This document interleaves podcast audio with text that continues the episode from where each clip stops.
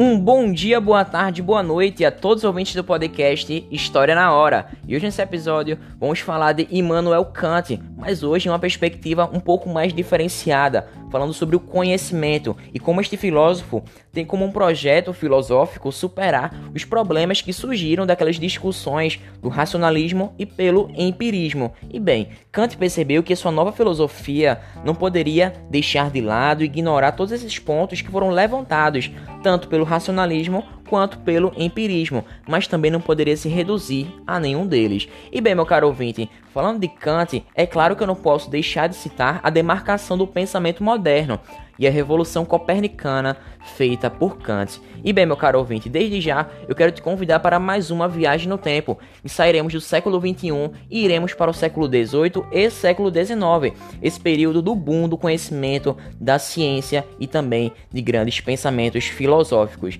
Então, meu caro ouvinte, sem mais delongas, vamos a mais uma viagem no tempo. Bom, Kant, ele ficou conhecido como aquele que leva o pensamento filosófico, o pensamento moderno da filosofia, ao seu limite, ou até melhor, ele delimita as fronteiras do que pode ser conhecido pelos parâmetros da razão que foram construídos até aquele tempo. E bem, após essa crítica de Kant, ele é colocado em xeque justamente o alcance da nossa capacidade racional para compreender a realidade em si mesma. E bem, meu caro ouvinte, é a partir disso que podemos chegar ao pensamento moderno, que é justamente a história de toda essa recriação do conhecimento da razão, desde a sua ruptura com aquela tradição medieval que fora concretizada, realizada pelo Renascimento. E bem, os filósofos da modernidade têm diferentes maneiras de explicar, elucidar esse conceito de razão. E bem, o conceito está sendo concebido. E bem, Embora nem sempre eles concordem, existe entre eles uma coisa em comum, que é justamente a confiança que se a razão for bem usada com o método correto, ela pode justamente promover o conhecimento razoavelmente seguro. E outro ponto que existe um certo consenso entre esses novos pensadores é justamente de que a razão proporcionará um avanço científico e técnico, e esse mesmo avanço promoverá um progresso social e conduzirá para além dessa obscuridade do preconceito, ou seja, justamente a razão trará luz para os pensamentos humanos, livrando-nos da ignorância, da superstição e trazendo um mundo de justiça e de verdade. E bem, meu caro ouvinte, de maneira simples e prática, essa filosofia kantiana pode ser dividida em duas fases. A primeira delas, a pré-crítica, que se relaciona com o racionalismo dogmático, que é inspirado, por exemplo, no filósofo alemão Leibniz, e já a parte crítica, que segundo o próprio filósofo Immanuel Kant, se inicia, instaura-se após ele ter feito a leitura das obras de David Hume, como a gente falou nos podcasts sobre o empirismo. Caso você não tenha escutado, meu caro ouvinte, não deixe de fazer essa ação de escutar, porque é muito importante para que você esteja contextualizado com o podcast de hoje. E bem, quando Kant toma contato com essa crítica da causalidade feita por Hume e dessa forma passa a ser mais cauteloso, ou seja, ele vai adotar uma atitude crítica para não cair no dogmatismo da razão, ou seja, para que ele não caia na ideia de que ela pode compreender de forma segura e definitiva a realidade tal como ela é. Porém, contudo, todavia, mesmo com essa profundidade, essa intimidade com a postura cética de Hume, Kant não fará essa filosofia limitada ao empirismo. Pelo contrário, ele vai se posicionar de modo a superar essa dicotomia entre empirismo e racionalismo, que também foi trabalhada nesses podcasts a respeito dessas duas linhagens racionais. E bem, meu caro ouvinte, tendo como sempre esse ponto de vista, esse princípio, Kant vai levar adiante seu projeto filosófico, levando perguntas básicas, que são: o que posso saber? Ou seja, ele analisa a possibilidade de a razão conhecer, que é o sentido dado por Kant para a metafísica. E outro questionamento é o que devo fazer, e é uma análise que Kant faz de como essa razão proporciona uma postura ética. O que posso esperar? uma análise de uma questão da esperança, ou seja, de maneira mais específica, mais precisa, uma análise da religião. E a última, o que é o homem, que é uma questão importantíssima, a mais fundamental, ou seja, que reúne todas as outras três que eu falei anteriormente. E bem, Kant fará isso por meio de uma verdadeira revolução, ou seja, uma mudança de eixo no centro de sua investigação, que ele chamará de uma revolução copernicana da filosofia. E através dessa mudança, Kant conseguirá resolver, solucionar esses problemas, essas problemáticas vindas do confronto entre o racionalismo e o empirismo, como veremos agora nesse tópico da Revolução Copernicana. Bem, quando falamos esse nome Revolução Copernicana, ele justamente é uma solução filosófica ao problema do conhecimento apresentada por Kant e recebe esse nome por ter uma semelhança com o que Copérnico fez na astronomia, ou seja, no estudo dos astros. E bem, assim como que fez parte da revolução copernicana na astronomia, temos que entendermos o que ela representou na área filosófica. Bem, sabemos que essa revolução copernicana foi o início de uma crise do sistema geocêntrico, que culminou no heliocentrismo, ou seja, que de maneira resumida, de maneira prática e simples, é a troca do centro do sistema da Terra pelo Sol. E dessa forma, Sol significa Hélios e vem do grego, e Copérnico afirma que o Sol agora é o centro do nosso sistema planetário e tudo se move ao redor dele, ou seja, o sistema é heliocêntrico. E bem, isso acontece do mesmo modo no campo filosófico, em que Kant estava envolto, estava envolvido. Bem, segundo o mesmo filósofo, Immanuel Kant, o engano desses filósofos era estudar a realidade antes de avaliar a própria razão verificando o que pode ou não conhecer, ou seja, ele considera a epistemologia até onde vai o conhecimento humano.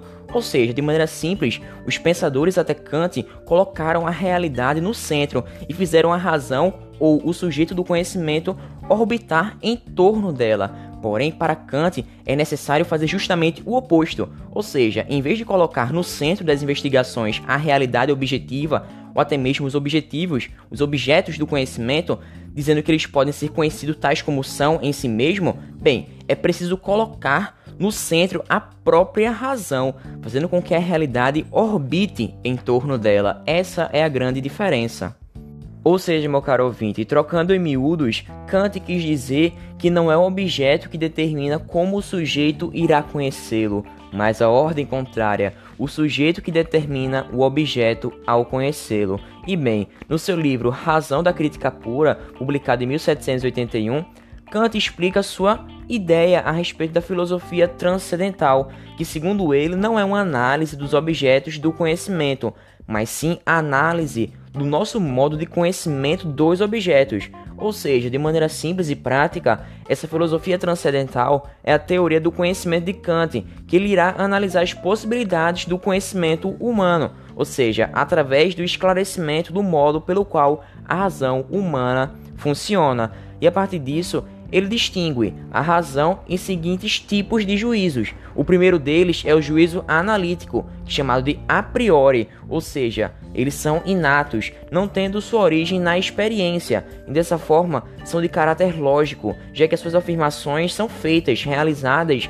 de maneira que o predicado sempre está contido no próprio sujeito. Poxa, ficou difícil de entender? Vamos à prática. Bem, Existe um exemplo muito comum. Por exemplo, se eu tenho um triângulo, é claro que ele vai ter três lados. E bem, ou seja, na definição de triângulo já está estabelecido que ele tem três lados. Isso quer dizer que nos juízos analíticos não existe um acréscimo a mais, né, lógico, de informações novas, e diremos então que esses juízos não produzem nenhum tipo de conhecimento. Já os juízos sintéticos, eles são divididos em duas partes. Em primeiro lugar, Existem aqueles juízos sintéticos a posteriori, ou seja, que dependem da experiência e proporcionam a nós, seres pensantes, um acréscimo de conhecimento. Por exemplo, quando dizemos o café está quente. Bom, contudo, esse juízo sintético não é universal e nem necessário, já que se baseiam somente na experiência, que no máximo pode trazer generalizações prováveis. E Kant vai dizer que essa mesma experiência dos dois tipos de juízos não é suficiente para que possamos estabelecer, fincar a ciência como sendo segura. Bom, isso porque, de um lado, temos juízos analíticos universais e necessários, mas que não adicionam nenhum tipo de conhecimento. Já por outro lado, em outra perspectiva, os juízos sintéticos a posteriori mesmo que ampliem informações, não são necessários e universais, ou seja, não são capazes de oferecer um conhecimento seguro. E é a partir de toda essa distinção que será necessária a presença das características de ambos os juízos, que Kant chamará a critério de juízo sintético a priori. E bem, esse mesmo juízo sintético a priori é aquele que não tem dependência da experiência, mas que está relacionado a ela, já que se refere a todas aquelas condições de possibilidade de experiência. E dessa forma, o juízo sintético a priori é o que contém todas as condições para o conhecimento.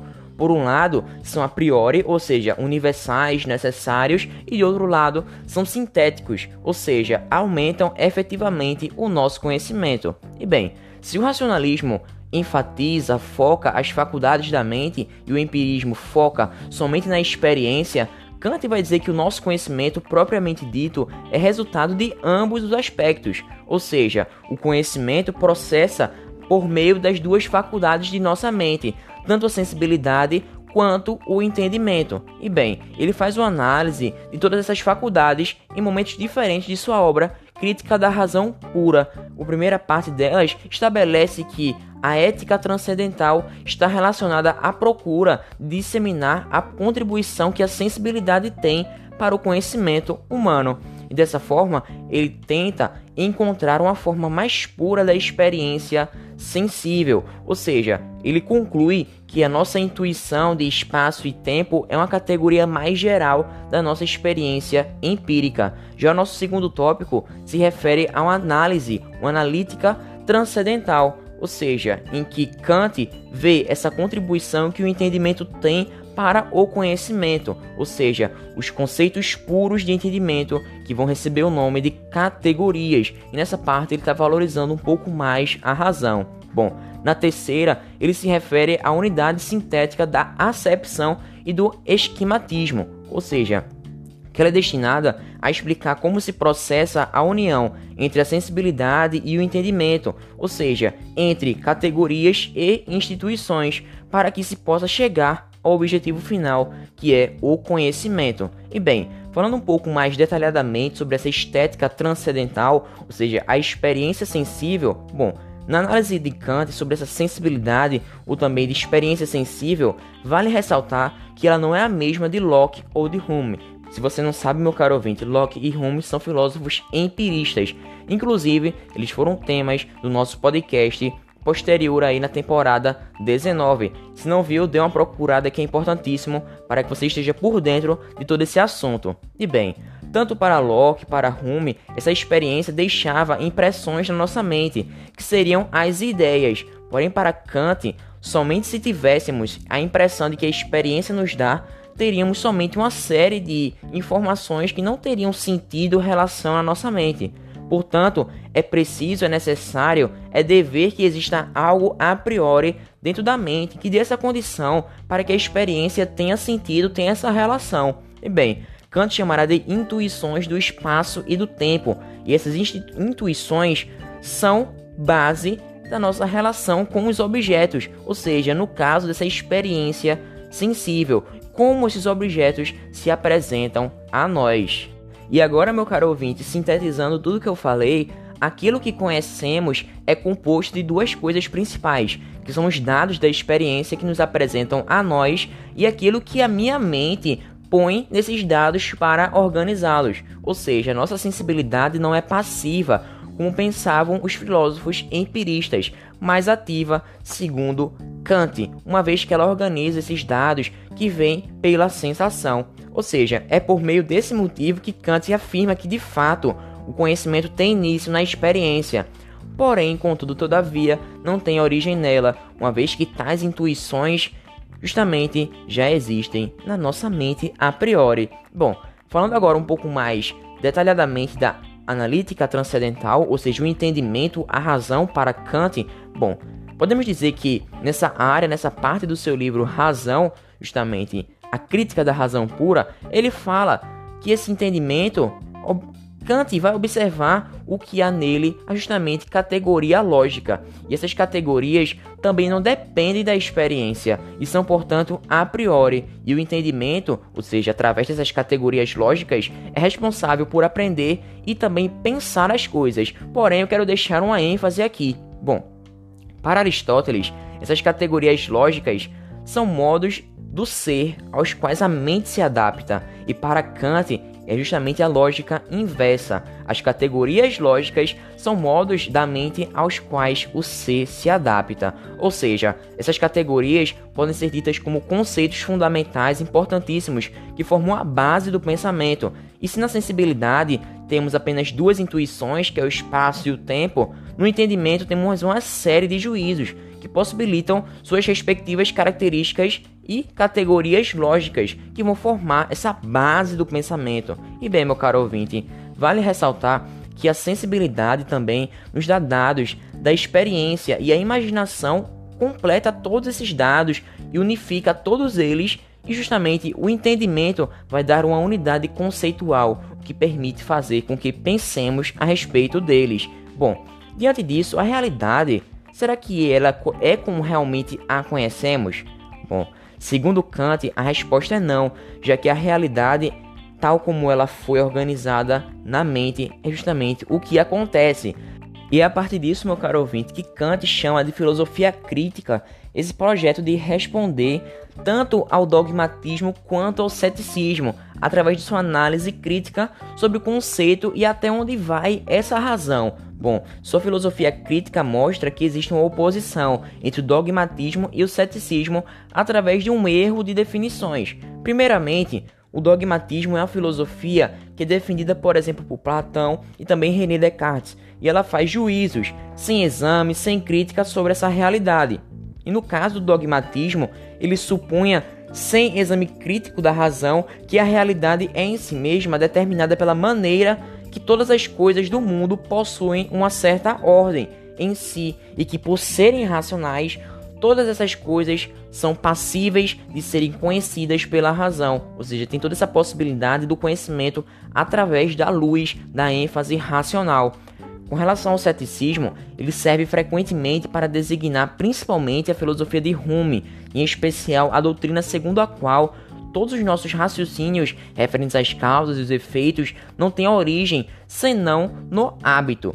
E Hume mostrou que justamente o sujeito do conhecimento ele opera associando, relacionando sensações, percepções e impressões obtidas pelos órgãos dos sentidos e retidas na memória. Bom, meu caro ouvinte, vale ressaltar também que para Hume a substância, a essência, a causa, a matéria, efeito, forma e todos os conceitos metafísicos, como por exemplo Deus, mundo, alma, infinito, finito, eles não correspondem a seres, a entidades reais e externas, independentes do sujeito do conhecimento, pois para ele são nomes gerais com que o sujeito vai nomear e indicar seus próprios hábitos associativos. E bem, todo esse processo de oposição acontece porque o dogmatismo diz, supõe ser a realidade totalmente passiva de conhecimento, inclusive essa parte metafísica, enquanto o ceticismo de Hume julga não podermos ter contato necessário e universal da realidade, mas somente um conhecimento provável baseado no hábito. E bem, todo esse processo de reestruturação, rearticulação promovido, promovido por Kant se dá na medida em que ele retira esses objetos do conhecimento do centro da discussão, colocando a própria razão em seu lugar, ou seja, essa revolução copernicana feita por Kant. E bem, isso quer dizer que despertar, sair desse dogmatismo é elaborar uma crítica da razão, ou seja, um estudo sobre toda essa estrutura e o poder da razão para determinar o que ela pode e o que ela não pode conhecer de maneira verídica. Bom, no entanto, Kant não toma partido propriamente desse ceticismo de Hume, já que não podemos levar à conclusão que essa mesma filosofia crítica é um ceticismo, pois princípio da causa e do efeito para Hume é mero fruto do hábito, e já para essa filosofia de Kant, causa e efeito não são meros produtos do hábito, já que causa e efeito existem como condições lógicas a priori do seu pensamento. E em segundo lugar, é justificado por existir alguma mudança de postura, já que a filosofia crítica não parte de nenhuma afirmação positiva do conhecimento, como no caso desse dogmatismo, e muito menos de uma parte negativa do conhecimento, que é o ceticismo. E bem, meu caro ouvinte, mesmo que existam objetos estudados pela metafísica e que eles podem até mesmo ser pensados, não possuem uma base na sensibilidade, ou seja, não podem ser postos para que as instituições de espaço e tempo sejam capazes de organizá-los. Quando a razão pensa a metafísica sem ter uma base na sensibilidade, ou seja, Kant vai chamar essa mesma atitude de uso especulativo da razão, e esse mesmo uso não produz conhecimento propriamente dito, pelo fato de não estar se referindo a objetos da sua experiência. Ou seja, o principal objeto da metafísica, Deus, por exemplo, essa entidade religiosa, ele não se refere às intuições de espaço e tempo, ou seja, não é passível, não está submetido de ser parte do processo de conhecimento propriamente dito, já que para o filósofo Kant, questões voltadas à metafísica são perguntas que ainda fazemos e não deixaremos de fazer, porque possuem função em nossa vida ética. E bem, Kant vai explicar essa mesma função na sua grande obra Crítica da Razão Prática. E bem, meu caro ouvinte, Desde já, eu te agradeço pela tua participação. Muito obrigado. O podcast de hoje com a tua presença foi sensacional. Então, desde já, eu já fico grato pela sua participação, pela sua contribuição. Então, Fiquem com Deus, até uma próxima, porque já começaremos os filósofos contratualistas, como por exemplo John Locke, Thomas Hobbes e também Jean-Jacques Rousseau, e como que, ele, como que eles estruturavam esse contrato social na formação do Estado. Então, muito obrigado, até uma próxima, te espero no outro podcast, fiquem com Deus, valeu, falou!